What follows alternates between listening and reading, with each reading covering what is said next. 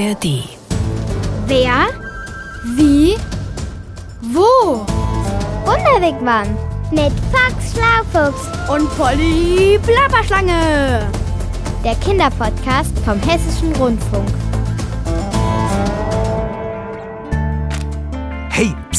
Hier ist Fox Schlaufuchs. Und weißt du was? Ich habe gewonnen im Preisausschreiben vom Hessischen Rundfunk. Eintrittskarten für eine Fernsehshow über Tiergeburtenrekorde. Ist das nicht großartig? Die Show ist sogar schon heute in Kassel in Nordhessen. Da hat der Hessische Rundfunk ein Fernsehstudio. Und da geht's jetzt hin mit dem Wunderwigwam. Natürlich mit Polly, meiner Lieblingsplapperschlange. Komm mit! Bekomme ich bei der Show ein Schokoladeneis, Fox?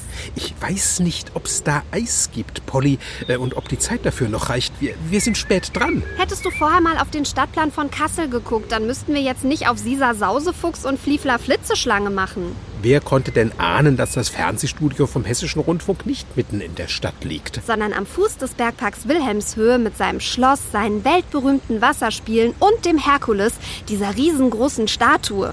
Hättest du vorher mal ein bisschen recherchiert, müssten wir jetzt nicht so hetzen. Jetzt sei mal nicht sauer, Polly. Ähm, Immerhin habe ich zwei Karten beim Preisausschreiben des Hessischen Rundfunks gewonnen. Für uns beide. Das finde ich ja auch ganz plapperschlapper mega toll.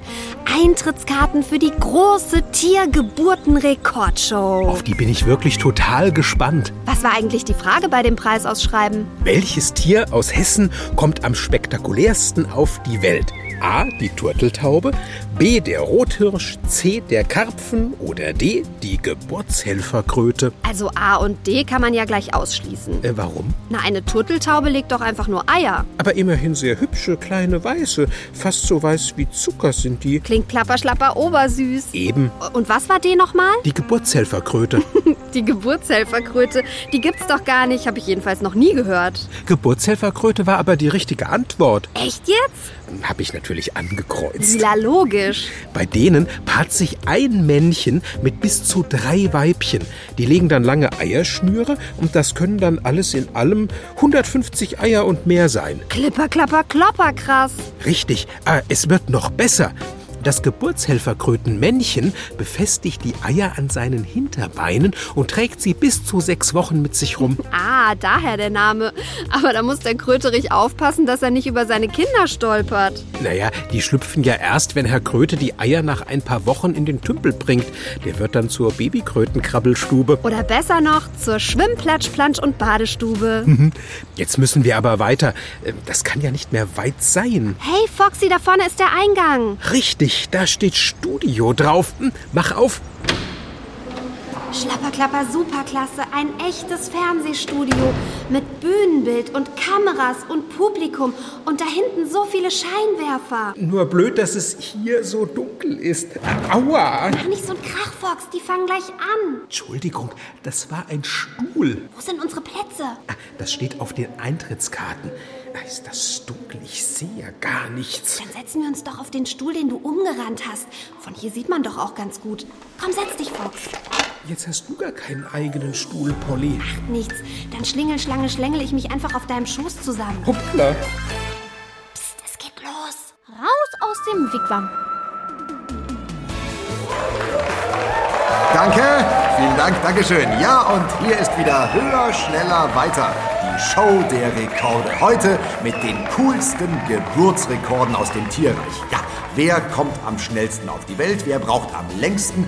Wer hat das größte Ei? Und wer kriegt die meisten Jungen? Wir ermitteln die Sieger in den spannendsten Kategorien. Und dafür brauchen wir natürlich eine unabhängige Jury. Und die kommt heute aus Frankfurt am Main. Hallo, ich bin Martina Weiser und ich bin hier am Zoo und ich leite hier die Abteilung für Bildung und Vermittlung von biologischen Inhalten. Herzlich willkommen. Martina Weiser zeigt also kleinen und großen Zoobesuchern, was dort in den Gehegen, Käfigen, Aquarien und Terrarien so alles los ist. Ja, klar, dass sie über alle Tiere super Bescheid weiß. Und deshalb weiß sie auch alles darüber, wie Tiere zur Welt kommen, was es da so grundsätzlich für Methoden gibt. Das verrät unser Wissomat. Ja, Wissomat, bitteschön. Jungtiere kommen auf zwei unterschiedliche Arten auf die Welt. Die einen werden lebend geboren. Sie wachsen im Mutterleib in einer Fruchtblase heran, so wie Menschen. Die anderen schlüpfen aus einem Ei, das die Mutter gelegt hat. Aha, also aus dem Bauch zur Welt kommen die allermeisten Säugetiere. Das ist schon mal klar. Aber äh, die Eierleger, wer sind denn die genau? Alle Vögel legen Eier, aber auch Reptilien, also Schlangen, Schildkröten, Krokodile oder Eidechsen. Auch Fische und Amphibien legen Eier, den sogenannten Laich. 99 Prozent der Tierarten auf der Erde sind Eierleger. Wow, das sind also fast alle. Ja, wunderbar. Dann wissen wir jetzt Bescheid. In unserer ersten Siegerrunde kommen wir jetzt auch schon gleich zu den Eierlegern. Wir haben drei Gewinner.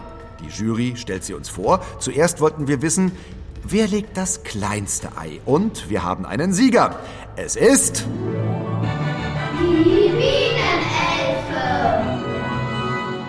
Das kleinste Ei, das kommt von der Bienenelfe. Das ist doch ein wunderschöner Name für einen kleinen Kolibri, der nur auf Kuba lebt.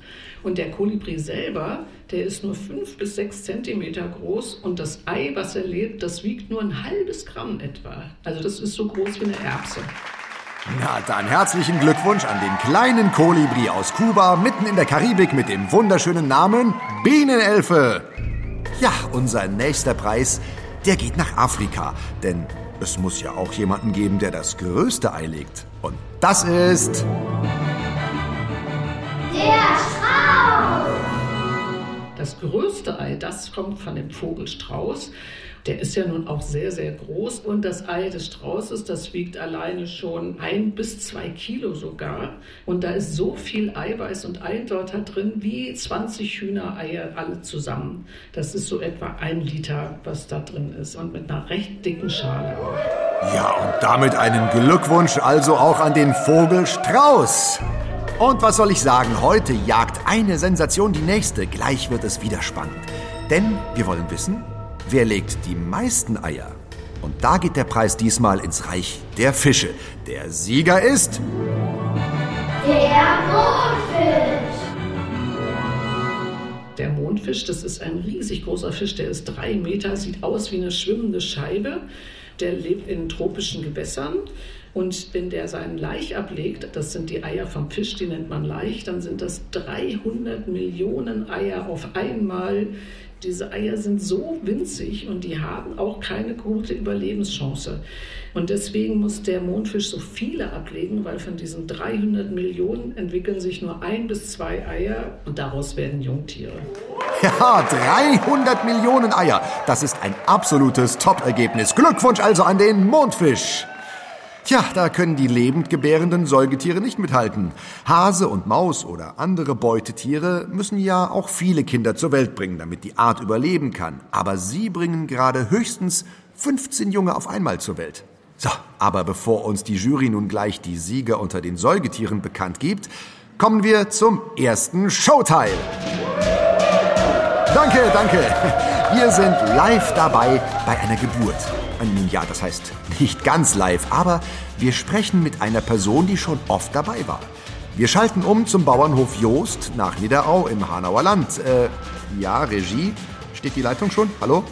Hallo, hört mich jemand? Hallo, ich bin die Naya Just. Ich bin zwölf Jahre alt und ich lebe hier in Niederau-Eichen auf einem Bauernhof. Wir haben 30 Rinder, zwei Pferde, zwei Ziegen und ein paar Katzen. Hallo Naya. Also, du warst schon oft bei einer Kälbchengeburt dabei. Erzähl doch mal, woran merkt man denn, dass eine Kuh bald kalben wird? Man merkt es, wenn die Kuh unruhig wird und sich dann auch vielleicht öfters hinlegt. Und ein paar Tage vor der Geburt ist die Kuh dann auch ganz dick und das Euter ist ganz groß. Und dann merkt man auch, dass bald das Kälbchen kommt. Hm, und was macht ihr dann? Meistens lässt man die einfach nur machen. Und wenn man aber merkt, dass das nicht so funktioniert, wie es eigentlich soll, wenn das Kälbchen nicht gut rauskommt oder so, dann kann man immer noch eingreifen. Okay, und wenn jetzt alles so funktioniert, wie es soll, wie läuft so eine Geburt denn ab? Zuerst kommen halt die Beinchen raus, dann der Kopf. Und wenn die Beinchen draußen sind, dann ist die Fruchtblase meistens noch zu. Das ist wie eine Schutzhülle einfach um das Kälbchen rum. Und das sieht ein bisschen schleimig aus. Und wenn der Kopf dann rauskommt, dann geht die Fruchtblase meistens auf oder man macht die dann auch auf, dass das Kälbchen dann Luft bekommt und nicht erstickt. Und wenn die Fruchtblase aufplatzt, dann ist es meistens richtig schwungvoll. da kann es auch passieren, dass man mal nass wird, wenn man nicht weit genug wegsteht.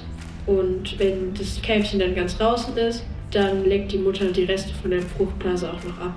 Das regt auch die Durchblutung an. Deshalb ist es auch wichtig, dass sie das machen. Und die Kälbchen, die sind eigentlich immer ganz leise und zufrieden. Eigentlich sehen sie direkt süß aus. Das ist ja total entzückend. Aber wenn die Kälbchengeburt mal nicht so läuft, wie sie sein soll, was macht ihr dann? Also das kann natürlich sein, dass das Kälbchen im Bauch rumgedreht ist, dass es mit den Hinterfüßen zuerst rauskommt und dann ist es meistens so, dass es nicht so einfach von alleine rauskommt. Dann kann man das Kälbchen natürlich an den Beinen nehmen und der Mutter helfen, indem man das rauszieht. Es gibt auch so eine Art Strick, das kann man an den Beinen festmachen und kann dann helfen, das rauszuziehen. Und es tut ihm aber auch nicht weh. Okay, so kann es also zugehen bei einer Kälbchengeburt. Danke erstmal an Naya. Wir hören uns später nochmal. Ja, höher, schneller, weiter. Wir kommen zur Siegerehrung der Säugetiere, die ihren Nachwuchs ja lebend zur Welt bringen. Der Wissomat erklärt uns, was bei den Säugetieren anders läuft als bei den Eierlegern.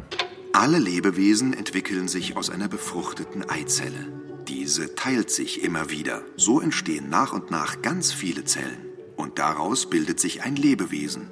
Entweder im Bauch der Mutter oder im Ei, das gelegt wird. Im Ei ernährt sich das Junge vom Eidotter. Im Bauch wird es über die Nabelschnur mit Nährstoffen versorgt. Und damit kommen wir zur Siegerehrung der Säugetiere. Wer bricht hier denn alle Geburtsrekorde und bekommt den meisten Nachwuchs? Der Nacktmull. Martina Weise aus unserer Jury, was ist denn das für ein Tier? Der Nacktmull. Das ist so ein kleines blindes Säugetier, was unterm Boden lebt. Und da ist es aber so, dass nur ein Weibchen, nämlich die Königin, Junge bekommt. Und die wirft so vier bis fünfmal im Jahr und hat so durchschnittlich zwölf Jungtiere. Und wenn man das mal auf das Leben einer Königin hochrechnet, dann bekommt sie in ihrem Leben etwa 900 Junge. 900 Kinder. Das ist nicht nur rekordverdächtig, das ist der absolute Rekord. Ja, da bleibt natürlich nicht viel Zeit, sich um alle einzeln zu kümmern. Äh, deshalb fragen wir jetzt einmal umgekehrt, wer kriegt denn die wenigsten Kinder? Auch da haben wir einen klaren Sieger. Es ist... Der Orangutan. Die Orang-Utan-Mutter gebiert ein Junges und das ist dann etwa sieben Jahre bei der Mutter und wird gehegt und gepflegt und lernt auch alles, was es zum Überleben braucht. Und erst nach etwa sieben Jahren kann die Mutter dann auch wieder ein neues Junges bekommen. Also das heißt, ein Orang-Utan-Weibchen wird nicht so viele Kinder auf die Welt bringen. Und man denkt, der Grund dafür ist, zum Beispiel könnten ja massenhaft Orang-Utans gar nicht ernährt werden. Also das ist eine Strategie zum Überleben damit eben das Jungtier auch garantiert groß wird. Aha, die Anzahl der Kinder hängt also auch davon ab, in welcher Umwelt die jeweilige Tierart lebt. Mhm. Ja, und damit kommen wir in unserer Rekorde über Rekorde Show jetzt zu einer neuen Kategorie. Sie heißt Klein, aber oho.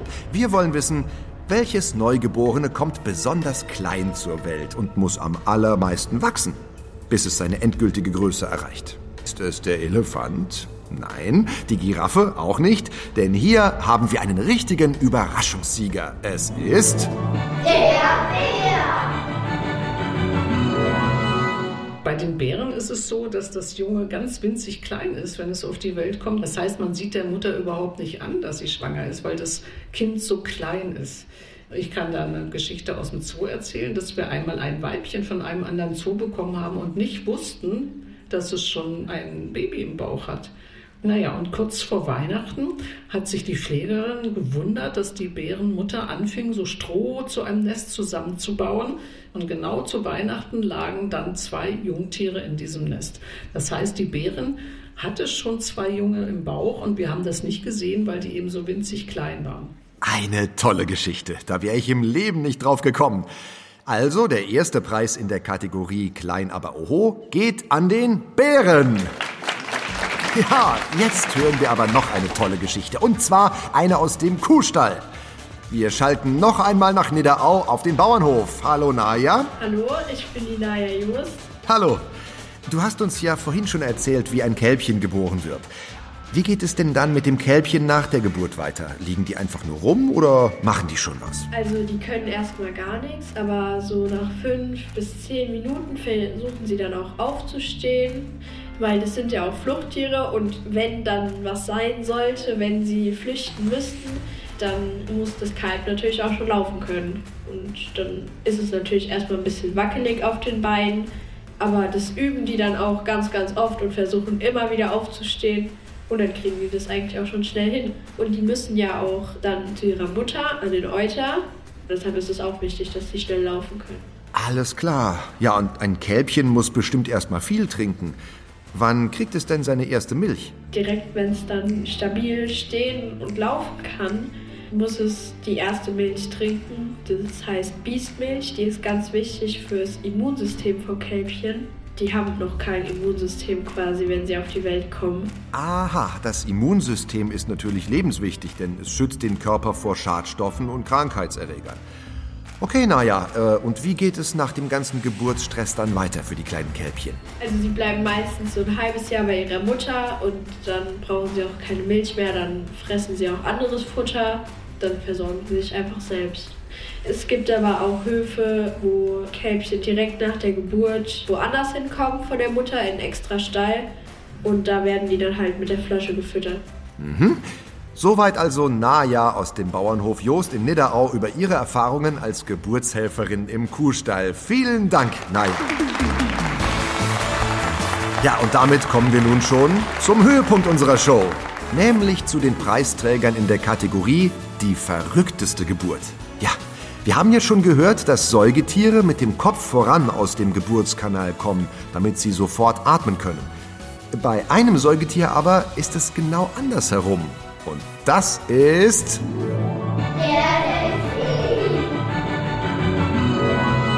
Delfine müssen ja immer, wenn sie atmen wollen, an die Wasseroberfläche. Wenn jetzt also das Junge geboren wird und es würde mit dem Kopf voran ins Wasser geboren und die Geburt wäre jetzt schwierig und würde lange dauern, dann würde das Kind ja ertrinken, weil es kann ja nicht zur Wasseroberfläche.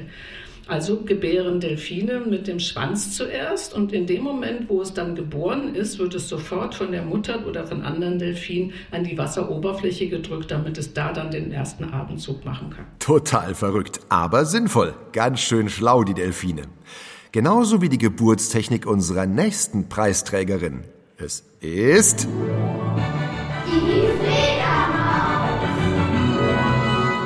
den Fledermäusen ist es so, die hängen mit dem Kopf nach unten, wenn sie ein Junges bekommen. Es gibt die Schwerkraft, alles fällt nach unten. Das heißt, das Junge muss quasi gegen die Schwerkraft geboren werden und aus dem Körper gepresst werden.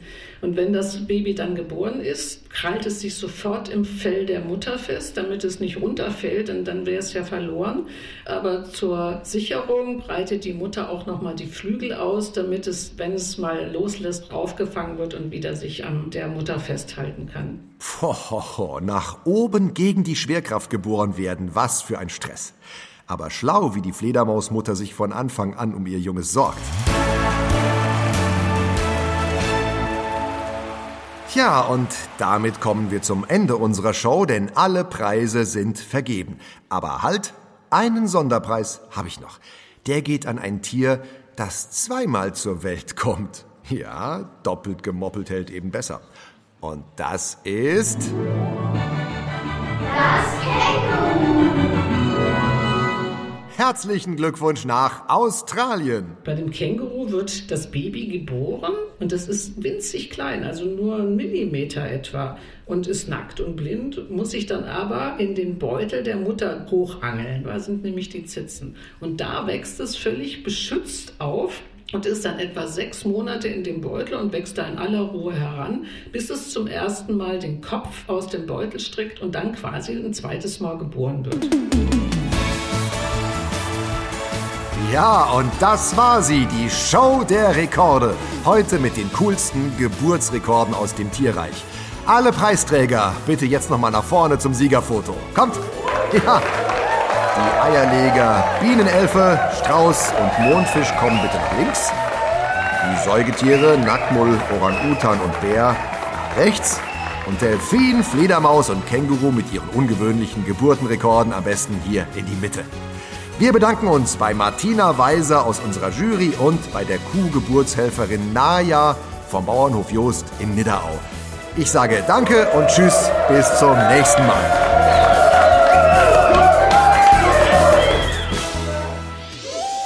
In den Wigwam. Plapper die Waldfee, Foxy, das war mega. Das mit der Fledermaus habe ich gar nicht gewusst hier, obwohl es ja eigentlich logisch ist, weil... Ja, wissen wir jetzt. Aber weißt du was? Eine Sache fand ich dummi doof. Welche? In der Show kam gar keine Schlange vor. Dabei haben wir beim Kinderkriegen ganz schön was auf dem Kasten. Ach was. Ja, manche von uns legen zum Beispiel ganz normale Eier. Mein Freund Netzi Netzpython, der schlüpfte zum Beispiel aus so einem Ei. Wie übrigens auch seine 23 Geschwister. Die Mama von denen hatte sich sogar ums Gelege geringelt, damit sie ihre Kinder schön warm haben. Hört sich gemütlich an. Und bei meiner Cousine Penny, der Seeschlange, um noch ein Beispiel zu nennen, bei der in der Familie ist es so. Da haben die Eier nur eine ganz dünne Schale. Das ist mehr so eine durchsichtige Hülle und aus der befreien sich die Babys schon während der Geburt. Also noch bevor ihre Mutter das Ei so richtig gelegt hat. Sachen gibt's. Und wie bist du auf die Welt gekommen, Polly? So wie Penny. Das heißt bei uns übrigens eilebend gebärend, wenn ein Schlängelchen so geboren wird. Weißt du was? Wenn wir wieder im Wigwam sind, dann schreiben wir dem Hessischen Rundfunk, dass es unbedingt noch eine Tiergeburtenshow geben muss, mit dir als Gast. Au ja, vielleicht können Netzi und Penny ja auch mit dabei sein. Sehr gut. Und damit Schluss gemacht für heute. Hau. Äh, aber äh, äh, hättest du nicht noch was, Polly? Nein, heute nicht. Für heute ist genug geplappert. Ich bin fort. Bis zum nächsten Ort. Genau. Ciao mit Hau. Das war der Wunderwigwam Kinderpodcast Mit Box Schlaufuchs und Polly Plapperschlange. vom Hessischen Rundfunk. Diesmal von Nils Kaiser. Du musst wohl immer das letzte Wort haben, Polly. Schlapperplapper, du sagst es, Foxy. Ciao. Aber ich hab noch was. Du willst bestimmt nur das aller, allerletzte Wort haben. Vielleicht. Aber wenn du mal wieder einen coolen Podcast suchst, dann geh doch einfach in die ARD Audiothek. Da gibt's tolle Geschichten zum Lachen, Chillen und Staunen. Für Kinder? Na klar, kostenfrei und ohne Werbung. Hört sich super duper cool an. Das mache ich. Jetzt aber Tschüssi.